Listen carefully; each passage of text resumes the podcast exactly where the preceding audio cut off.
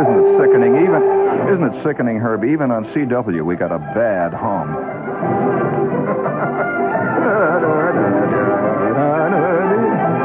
Look right into your radio. Look carefully. Concentrate. Hold your breath. Be of good cheer. I am here. Il Monstro.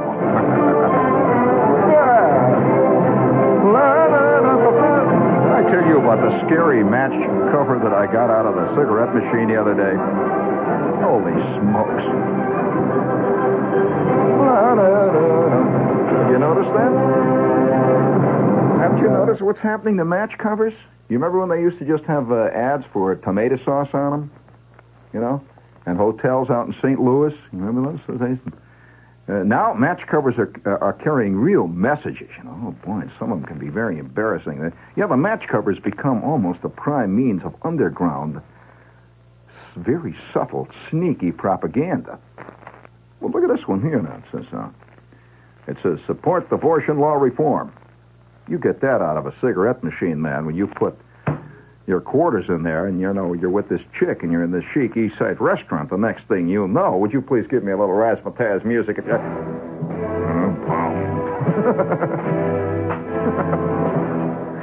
you know tomato sauce was bad enough but fair enough right all that that's enough. I reset that. Reset that. Reset that he said that I'm watching a monster movie. Hey, hey, listen, I want to ask a question. It's just come to my, uh, I don't know whether there's any uh, sociological significance here or anything about you know, that important stuff that uh, Nat Hentoff would write about, whether there's any uh, significance to it or not, really. But uh, I'm watching this monster movie the other day, and this monster, he's got his laboratory going, and he's pumping the blood out of everybody, and he's He's, uh, you know, he's he, he has this thing that he could turn people into Christmas tree ornaments or something. He's got a big kite up, and the electricity's coming. You know the whole shtick. See?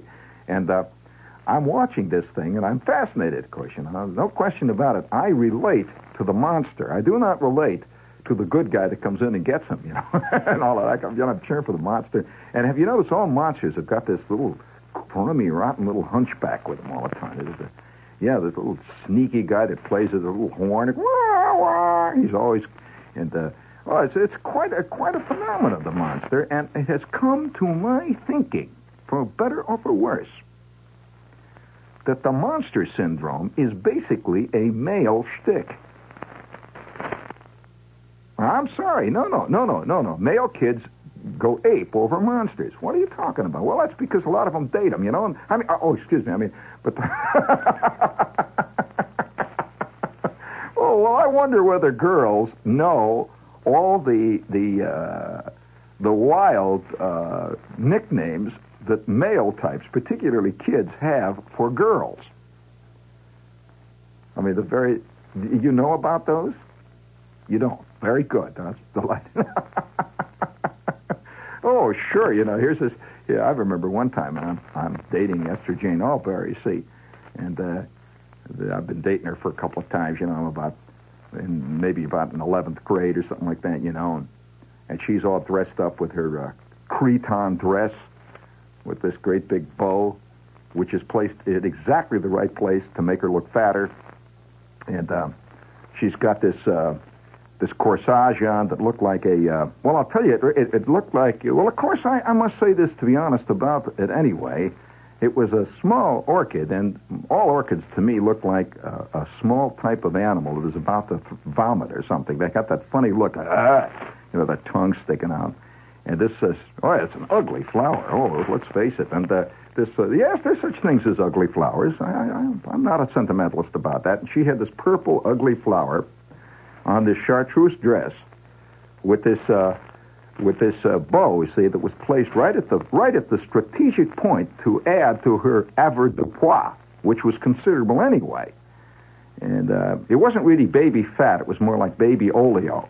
And so uh, we're dancing around there, and, and the music is playing. And Schwartz goes dancing past me, and he's with Dawn Strickland, who was an unbelievable chick, and he goes dancing on past me. Schwartz was three feet tall, and Dawn was six feet seven, and they go drifting on past. And five minutes later, me and Schwartz meet at the Coke counter there, see? And uh, he looks at me, and I look at him, and we each have our Coke clasped in our hands, and the two girls have gone off to uh, the ladies' room. And uh, I take a sip of the lukewarm Coke. Schwartz takes a sip of his. And I say, Holy smoke, Schwartz. What a pig. He says, Which one, yours or mine? I said, Get out. You're kidding me. Yours or mine. but, you know, these are little things. I suppose the girls have got uh, terms for males, do they? No, don't they? Oh, doggone it. Holy smokes. Well, I've been called a stick. That I know. I overheard a girl one time saying to another girl, Oh, what a stick. And I said, Oh, is there something sticking you? Can I have? She says, Oh, no, no. I was, uh, it was not a year and a half later I realized that I was the stick that she was stuck with. She was talking about gum. Yes, that's true. Well, I, that's a particularly Jersey term because you see, gom, Jersey specializes in breeding goms. That, uh, that, that an Indiana gom is a round haircut. oh, yeah, you see many a gom sitting over there in those diners on Route 40, on Route 22 there you know, the Red Star Diner, places like the Blue Eagle Diner, and they sit in there, and their 53 Mercury is out there, and it's got a skull and crossbones in the back window. You know the kind of guy, and uh, that's a gom. But uh, nevertheless, uh, I still think the monster thing is a is a, is a male thing. And I remember the very first time that I became totally caught up in this monster shtick. I'm about, you know, about 10, and I saw this movie one Saturday afternoon. And it had to do with Frankenstein. It was, uh, you know, Frankenstein. And, uh, you, if, you can imagine a Frankenstein movie sandwiched between a Roy Rogers movie and a Gene Autry movie. Uh, there were three types of monster, actually, and there, there right in the middle was was uh, was Frankenstein. See, and, and it was something about Frankenstein uh, meets the Three Stooges. Some, you know, this is a great uh, camp confrontation type thing, and and I'm uh, I'm really digging this. See, I, me and Schwartz and the whole bunch there, every time Frankenstein, the monster, his name was not Frankenstein. You know, the monster was not Frankenstein. That was the doctor that made him. It was Dr. Frankenstein. I often wondered what he got his doctorate in. But, uh, hey, how many of you know that, that, uh, that Fu Manchu did have a doctorate, and he was Dr. Fu Manchu? You know, you've heard the insidious Dr. Fu Manchu. Well, I'm one of the very few people who know, because I, I was a student of Fu Manchu for years, that uh, very few people know what Dr. Fu Manchu had his doctorate in. Now, don't call up and say orchidology. He was a his hobby was orchids. He grew these man-eating orchids, a great hobby. And uh, yeah, well, he also grew man-eating toadstools, which was kind of good. I remember the time he fed Nayland Smith for the toadstools, but uh, that brings up a thought. Can't you imagine yourself getting attacked by a toadstool in a dark alley some night? You know, but uh, nevertheless. Uh, uh, Dr. Fu Manchu did have a doctorate, and I will award the brass fiddigee with bronze oak leaf palm to anyone here tonight who can tell me what his field of study was. What Dr. Fu Manchu took his doctorate in and where he did his undergraduate work. You would be astounded. Would you please bring a little monster music in there? And tonight, this concerned radio station, deeply involved in the great cross currents of our time, takes this small moment out of a busy, hurly-burly day of rough and tumble broadcasting to salute, if we may, the monsters that have given us so much great times over the past 4,000 eons, ranging all the way from Oedipus, ranging all the way from Cyclops, all the way on to, well, yes, how many of you remember Dr. Cyclops? He's a great monster. And we want to salute all those monsters, past and present, including the present program directorship here at WOR. Bring it up. There's all kinds of monsters. Bring it up, baby. Well, I want to tell you, my first, my first real experience in showbiz. You know, they always talk to actors and they performers After all, you know, I'm a performer and actor type and showbiz. They always say, well, when did you first begin to act? How did you know that you were drawn to the theater? How did you, what was the, what was the first magnetic pull that drew you into this vortex of, of uh, public entertainment? What, did you get the call? people somehow relate the acting and showbiz with the ministry or something. You know, you get the call, and, and uh, well, I'll tell you how I got the call. It was after I saw Frankenstein, the time that Frankenstein met the Three Stooges. I realized as I came home that night, on the way back from the Orpheum Theater, I am walking along a sidewalk, stiff legged, and I am playing a monster. And I became, in the next two years, so unbelievably adept at playing Frankenstein's monster that whenever I wanted to scare my old lady right out of her chenille bathrobe, I would come stalking out of the john, my jaw hanging slack, a heavy limp. I was dragging my left leg. And I would limp along. Oh, Maya. Uh, oh, oh, oh. I would pretend, see, I was trying to communicate with the world around me, which, as you remember, Frankenstein's monster was always doing. Oh, oh, oh, my mother would say, Don't do that. Stop it. I go. And I would come stalking up to her with my hands held like two claws, about to reach out for her neck. She said, oh, Stop it, stop it, stop it. And my kid brother would start crying under the daybed. I would turn. I would stalk towards the daybed. My kid brother, we would have to immediately change him, immediately after that. The only one who never fell for it was my old man. He'd just sit there with a can of beer, you know. He'd look at me and he'd say, oh, I seen stuff like, listen, I seen stuff that would curl your hair, kid. Then he would get up and throw his shoulders out of joint. He had this trick. He'd go, oh, oh, oh, oh. Instantly, I would stop being Frankenstein's monster and become a blob of silly putty. Oh, no, no, no, no, I'm scared. all right, all right, that's enough of that. I just wonder if there's anybody out there who, uh, What's that? See, I didn't know. Dr. Frankenstein did not take his. Dr. Fu Manchu did not take his doctorate in demonology. Come on. Which reminds me, this is WOR, friends. And this is the Fun Station here. And we're right here in the heart of Fun City. And uh, this is Radio Free Broadway. Uh, this is me. Uh, uh, uh, but only partly so, sir. There was only one of the doctorates that Dr. Fu Manchu had, and, and you did not include. He had, a, he had a doctorate in one other field. And the field that he had this doctorate in, he actually practiced in this field, and some say that he is even now practicing in the field that he took that, that final doctorate. That is correct. That is correct. I'll be doggone. There is another person out there who knows that. I wonder how many of you know that that Dr. Fu Manchu, that's right, somebody called in. I'm going to, this is one of those rare times I'm going to put it out. Dr. Fu Manchu, and this will astound a lot of you, was a doctor who practiced pediatrics. He was a pediatrician, I'm not kidding you. And this is what's going to astound even more of you. Dr. Fu Manchu took his medical degree at Ohio State. Now, you just put that one in your old opium pipe, friend puff on that a while. Let that one blow your mind. I mean, it, it, it, it's a it's a great thought, a great picture though to see Dr. Fu Manchu. You know, he's he's he's working his way, he's pre med and all that. You know, and he's sitting out there in the uh, at the Ohio State Stadium, and he's in the cheering section, and he's got this little beanie that says OSU on it. And uh, he's a student. He was a student at that time. He had not yet gone into the monster business, you know. This it was not always, you know, a guy doesn't start right out the age of three wanting to control the world. It's only later on when he gets his, you know, gets into. Well, this this happens to pediatricians.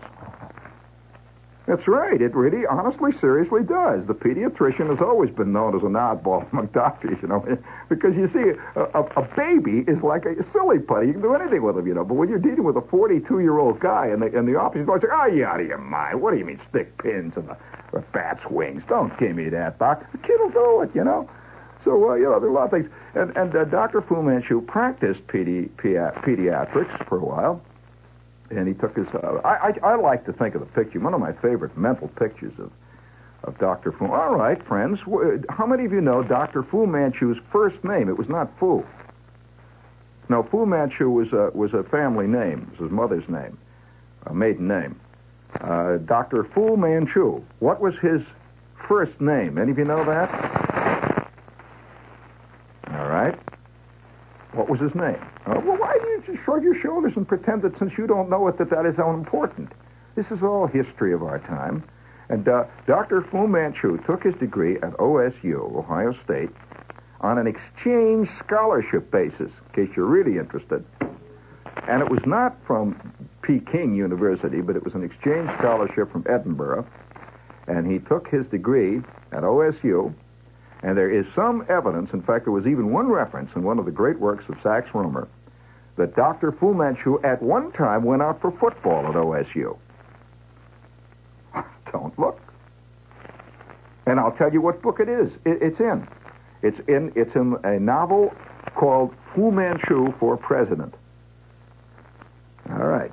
And one of my great pictures is Dr. Fu Manchu not doctor yet, of course. Well, he was a doctor. He had a doctor in uh, philosophy, but uh, it was a PhD, really. But he was working on his MD, his uh, pediatrics. And uh, I can see him sitting out there in the cheering section. They have these big red cards, you know. Chu Fu Manchu, get out of here. Why am I surrounded with, with, with, with, with, with insipid people here tonight who refuse to take? And, and there's a great, there's a great, uh, I'm sorry. There's a great. Uh, I, I sense it in the air. There's a. There's a. There's a terrible. No, his name was not Jack. I'll give you a clue. His first name was not Clarence. And I keep getting these calls. Uh, why? Why? Uh, it's. Uh, I don't know what the the word is. Uh, uh, I don't know. I sense it out there today. Nobody's taking me seriously here. What is this? Anyway, Doctor Fu Manchu. Uh, sat out there in that, and I can just see them in the in the cheering section at OSU. They're playing uh, Michigan. That was a tough ball game, you know, when Michigan and OSU. That was a traditional rivalry. And I could see Dr. Fu Manchu out there, you know, had the red cards, and they're making a big lion and a tiger with the red cards.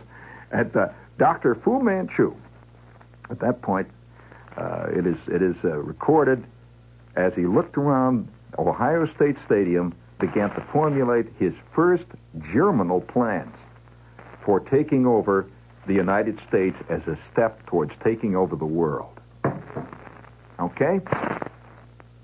Well, you can do that. It's easy to do that out of a football stadium, you know, when you see that nuttiness going on. You know, speaking of nuttiness, uh, a couple of nights ago we had a little discussion here about that tiger. but uh, we got to get back to our, our uh, basic theme here. And here's our basic theme tonight. I waited. Uh... Well, now, wait a minute. Wait a minute now. Just a minute. Listen, if Eugene McCarthy can ramble on, I can too. You know? I mean, after all. I mean, don't expect. Uh... But I'm not rambling, you see. I know exactly where I'm going here because uh, I was watching that monster last night and I realized that males have a great they're attracted to monsters. And I don't know many chicks that really are, although I've wondered about some marriages that I've seen. However, uh, here is a letter that I want to read to you. It's a very important letter here. This kid writes me a letter, and he says, Shepherd, I'm with you on that Esso election. I am for the ad manager. My problem is my dumb girlfriend. She's for the tiger because he's so cute. This has caused me a great deal of trouble. Last night, while while driving around, I stopped at an Esso station to gas up. I got my, quote, winning ticket, the thing with the ballot on the top, and proceeded to fill it out in favor of the ad manager. It was a vote for the ad manager. My girl hit the roof. She wouldn't let me near her the rest of the evening.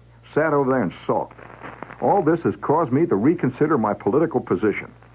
I'm beginning to wonder if I am supporting the if my supporting the ad manager is worth all the frustration it is causing me. It has forced a point and has actually reached the position where I'm forced to make a choice between the ad manager and my girl. This throws the entire election into a new light. The ad manager may be a swell fellow, but my girl is okay too. What is a guy to do? And then he says, P.S. She also objects when I buy Playboy, even though I tell her it's just to read your short stories like the one on the current issue, which she made me throw out of the window on Route 22. That's an expensive little bit of business to throw out of the window on Route 22.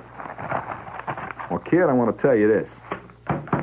I wonder how many guys vote for a presidential candidate just to keep peace in the house. I'm serious. And women have a tendency to vote for people because they're cute. And that, uh, you know, that's uh, that's bad news. And I, I just want to tell you how cute that tiger is. We have a note that just came in. And this uh, came in on Reuters, which is a very official news agency. And you know, if you think that the uh, that the establishment is bad in your neighborhood, listen to this, friends. A man-eating tiger has killed more than 25 persons and 50 cows in the Hazaribagh area in the space of less than three months, officials said. Local hunters said they could not shoot the animal because tiger shooting was prohibited in the area, and the authorities had not given the necessary permission. And so tonight, maybe that cute little tiger is working away on the uh, assistant mayor. Who knows? I just want you to know that uh, the tigers. Now, now that you know, there's a there's a there's a problem here though with tigers. Uh, although it, I I've always felt that the, that the more the, the more the more lethal the danger, the more beautiful it is. No, this there's a, the direct correlation between beauty and danger. In fact, some of the most deadly snakes in the world are beautiful. You ever see a coral snake? I'll tell you, that coral snake is, uh, is about as pretty a thing as nature's ever created. Beautiful little snake. Oh, yeah. Did you ever see a hooded cobra? Look really carefully. That's a beautiful snake. It's a lovely creature. Did you ever see, uh, for example, another, speaking of deadly things, did you ever see a lion? Beautiful animal. Oh, boy, he stretches, you see. Looks around. You ever see those great big old fat teeth? And they're so white. So white, I'll tell you, though. Uh, so there's a definite correlation between beauty and evil. And, and, and any guy, uh, oh, this, uh, males all secretly know this. Because, uh, let me tell you, uh, uh, I have known many a stainless steel chick in my time. But uh, you get involved with this girl, and it's like walking into an electric fan, going full blast. Beautiful. Well, look, look, look at some of the other beautiful things. You ever looked at uh, uh, a fighter plane? It's a beautiful thing. That's beautiful. Uh, think of other things. Uh, you ever watched a, a, a, great thunderstorm come up? It's beautiful. Oh, it is. Look, look, look carefully. All that rose and that, that flickering lightning, those great shifting colors. It's a beautiful thing. The sea. There's a classic, boy. And that's a real bad scene. Oh, boy. And the more beautiful the sea, quite often, the more deadly it is. Because that water changes color. And that shows you things. Uh, you know, bad.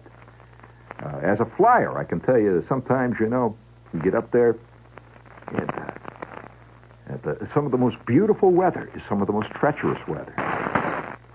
Oh, it's true that, that a cold winter day, gray, cold winter day, is quite often one of the safest flying days around. Did you know that? And you go out in the middle of the summer and the temperature is 85 degrees, 90 degrees. The sun is sitting up there in the sky. Oh, look out for that density altitude, friends. Look out. You get convection currents that level to flip you right over on your back and suck you down into a big hole. And you never see it. Beauty. Never thought of it that way, huh? Oh, yeah. Yeah, there's a lot of little things like that. Uh, have you have you ever seen the, the the, the the coast of Maine, for example? Those great rocks, those great, great, enormous black cliffs rising some of the most treacherous sea along the entire seaboard is right there. Thunder Hole. Oh, boy. Yeah. The desert. You fly over that desert, let me tell you, friends, I don't think there's anything more beautiful than to fly over the Sahara Desert at twilight. It is indescribably beautiful. One of the great, beautiful things of all time. And yet, if all the people who were swallowed up by the Sahara Desert were to stand one hand to the next. They would stretch even longer than that Piels beer crowd. I'll tell you. Yes, sir. Speaking of beautiful things, I'll never forget the time I saw my first northern iceberg. Let me tell you, not many things come prettier than an iceberg. Stands up there tall and sharp and white and clean, the sun glinting. You could just see those, those blue crevices in it just drifting down like some kind of magic fairy rivers. You see the water moving around it, and the water is blue, and it reflects that iceberg. Oh, boy. But look out. Look out. Right now, tonight, the Titanic lies in almost 800 feet of water as a result of tangling with that little piece of beauty. And there are other things, other things. For example, the Peruvian jungle. The beauty of the Peruvian jungle I cannot even believe. Great orchids, enormous tropical birds, tremendous flowers. You could smell those those cold Andean rivers going down to join the Amazon. I remember looking out across this river in the at the head. In fact, it didn't even have a name. It was a it was a tributary river that came down into a stream that finally joined the Ucayali, which eventually joined the Amazon and it was about, oh, I would say it was about as wide as Sixth Avenue. And the Andes rose up off into the very close, near distance, just rose straight up in the air, all covered with white snow. And this river flowed along.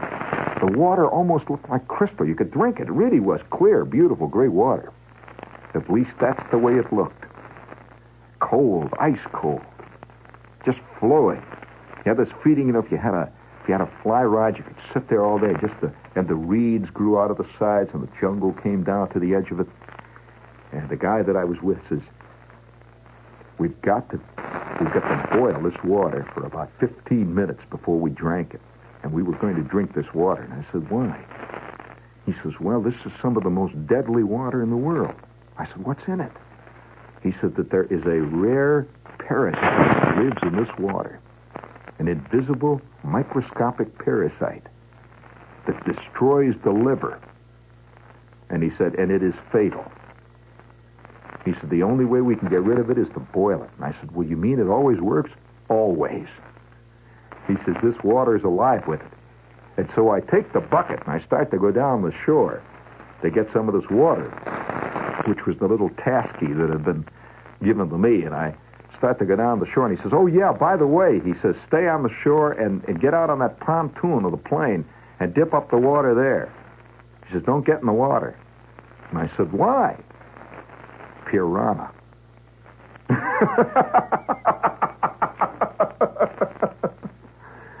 so, you know, I, I thought, well, gee whiz, you know, the Raritan River looks pretty rotten, and uh, the Hackensack River looks like a mud hole, but it doesn't have piranha. And uh, as far as I know, you don't have these rare liver flukes that turn your ears blue and turn you inside out in three weeks. oh, I've seen some some lovely things that were dangerous as all get out. For example, curiously enough, one of the most da- one of the most beautiful things in operation today. Have you ever seen a missile cruiser? A missile cruiser. This is a cruiser, a ship of the of the line a naval ship, a particular type of ship, a long, sleek, fast cruiser. And they're lovely. I saw one from the air one time. I was flying in a helicopter off of a carrier. And down below us was the cruiser Boston. You might have heard of it. It's a missile cruiser. And the decks were teak wood and had been wholly stoned right down to the point, and they were glistening in the Mediterranean sun, and they were they were looking they looked like ivory was carved out of ivory, a beautiful ship. You could see that long wake she was making in the blue med, leaving behind all that great white, frothy water. And it was a missile cruiser, one of the most beautiful ships in the line. I, I looked down and said, That's beautiful. The pilot says, Oh boy, she sure is. And she was cutting through that water, and I could see in the, the up there in the the uh, the front of the ship there, where they had this great missile launching pad. To see it sitting there, the big reflector behind it, with a little touch where you could see where the where the uh, rockets that had been fired off of this baby had uh, had seared the edge of that great shield. And she went sailing along in the sun, with all of her signal flags flying, and the, the, the wind sighing through her radar tower. It's beautiful. Well, there were other things that uh, have this sneaky, uh, yet beautiful quality to them. So you never know. Uh, speaking of beautiful things uh, that, uh, that have a tendency to leap out and get you, what is more beautiful than, say, a Damascus sword? Have you ever seen a, a, a real uh, in the museums, you look one of these beautiful carved Damascus swords. Oh boy, just just made right for lopping off heads of the infidels, you know, or vice versa. Or was it the infidels that lopped the heads of the crusaders off? I don't know. But the, the beauty, the strange uh, correlation between beauty and, and evil has always existed. You notice that whenever the devil is shown, he's a handsome man. Oh yeah, think about that. The devil's got high cheekbones. He's he's always you never see a short, fat, pimply devil. No, no, you know those short. No, no, he's always he always has this this magnificent uh, sculpted head, and his eyes are deep set. He looks a little like Gregory Peck, you know. The devil always has, you know, with that that beautifully that that cut goatee. Oh, the devil is a handsome man. He always wears these great clothes. He's always dressed to the nines with a big cape and red, uh, that red silk lining. The devil is a handsome son of a gun. You know, let's face it. If he walked into Cheetah tonight, I mean, tell you. In fact, he's probably down there tonight right now. Maybe leading the band. Who knows? You know, playing the playing the Fender bass. I don't know. But nevertheless, oh, the, the the correlation is always there. Uh, and I'll tell you, I'll tell you one of the eeriest ones of all. I happened to be in a position one time aboard a aboard a ship, and um, have you ever actually seen? Nah, I better not. I better not, Brian. it gets it gets a little scary at this point. But uh, but suffice it to say, I've always been intrigued myself personally. I've always been intrigued with the peculiar uh, parallel between beauty and danger. It seems to somehow go together. Let's take the city, New York. New York, in a crazy way, is one of the most beautiful cities in the world. It is certainly one of the most exciting cities in the world, and yet, uh, yeah, it can kill you in a lot of ways, this city. I tell you, it can grind you right down to little itsy bitsy pieces. Oh, yeah. And there are other things. I remember one time flying over Labrador. Now, I, I uh, the particular time I was flying over Labrador was in the dead of winter. And as far as I could see, this beautiful, unbelievable green rolling country went all the way to the horizon. And between every rolling hill, there must have been a thousand lakes visible, just looking around the horizon at that point. And frozen rivers, and frozen forests, black forests that were so green they looked like they were made out of India ink. And yet, Labrador is one of the most bleak dangerous countries on the face of the globe. Do you know that? Oh, a real killer. And yet, I flew over this thing and I thought, gee, that's even prettier than Darien. Look at it. And yet, on the other hand, Darien is one of the most dangerous of cities. Oh, yeah. A lot of ways.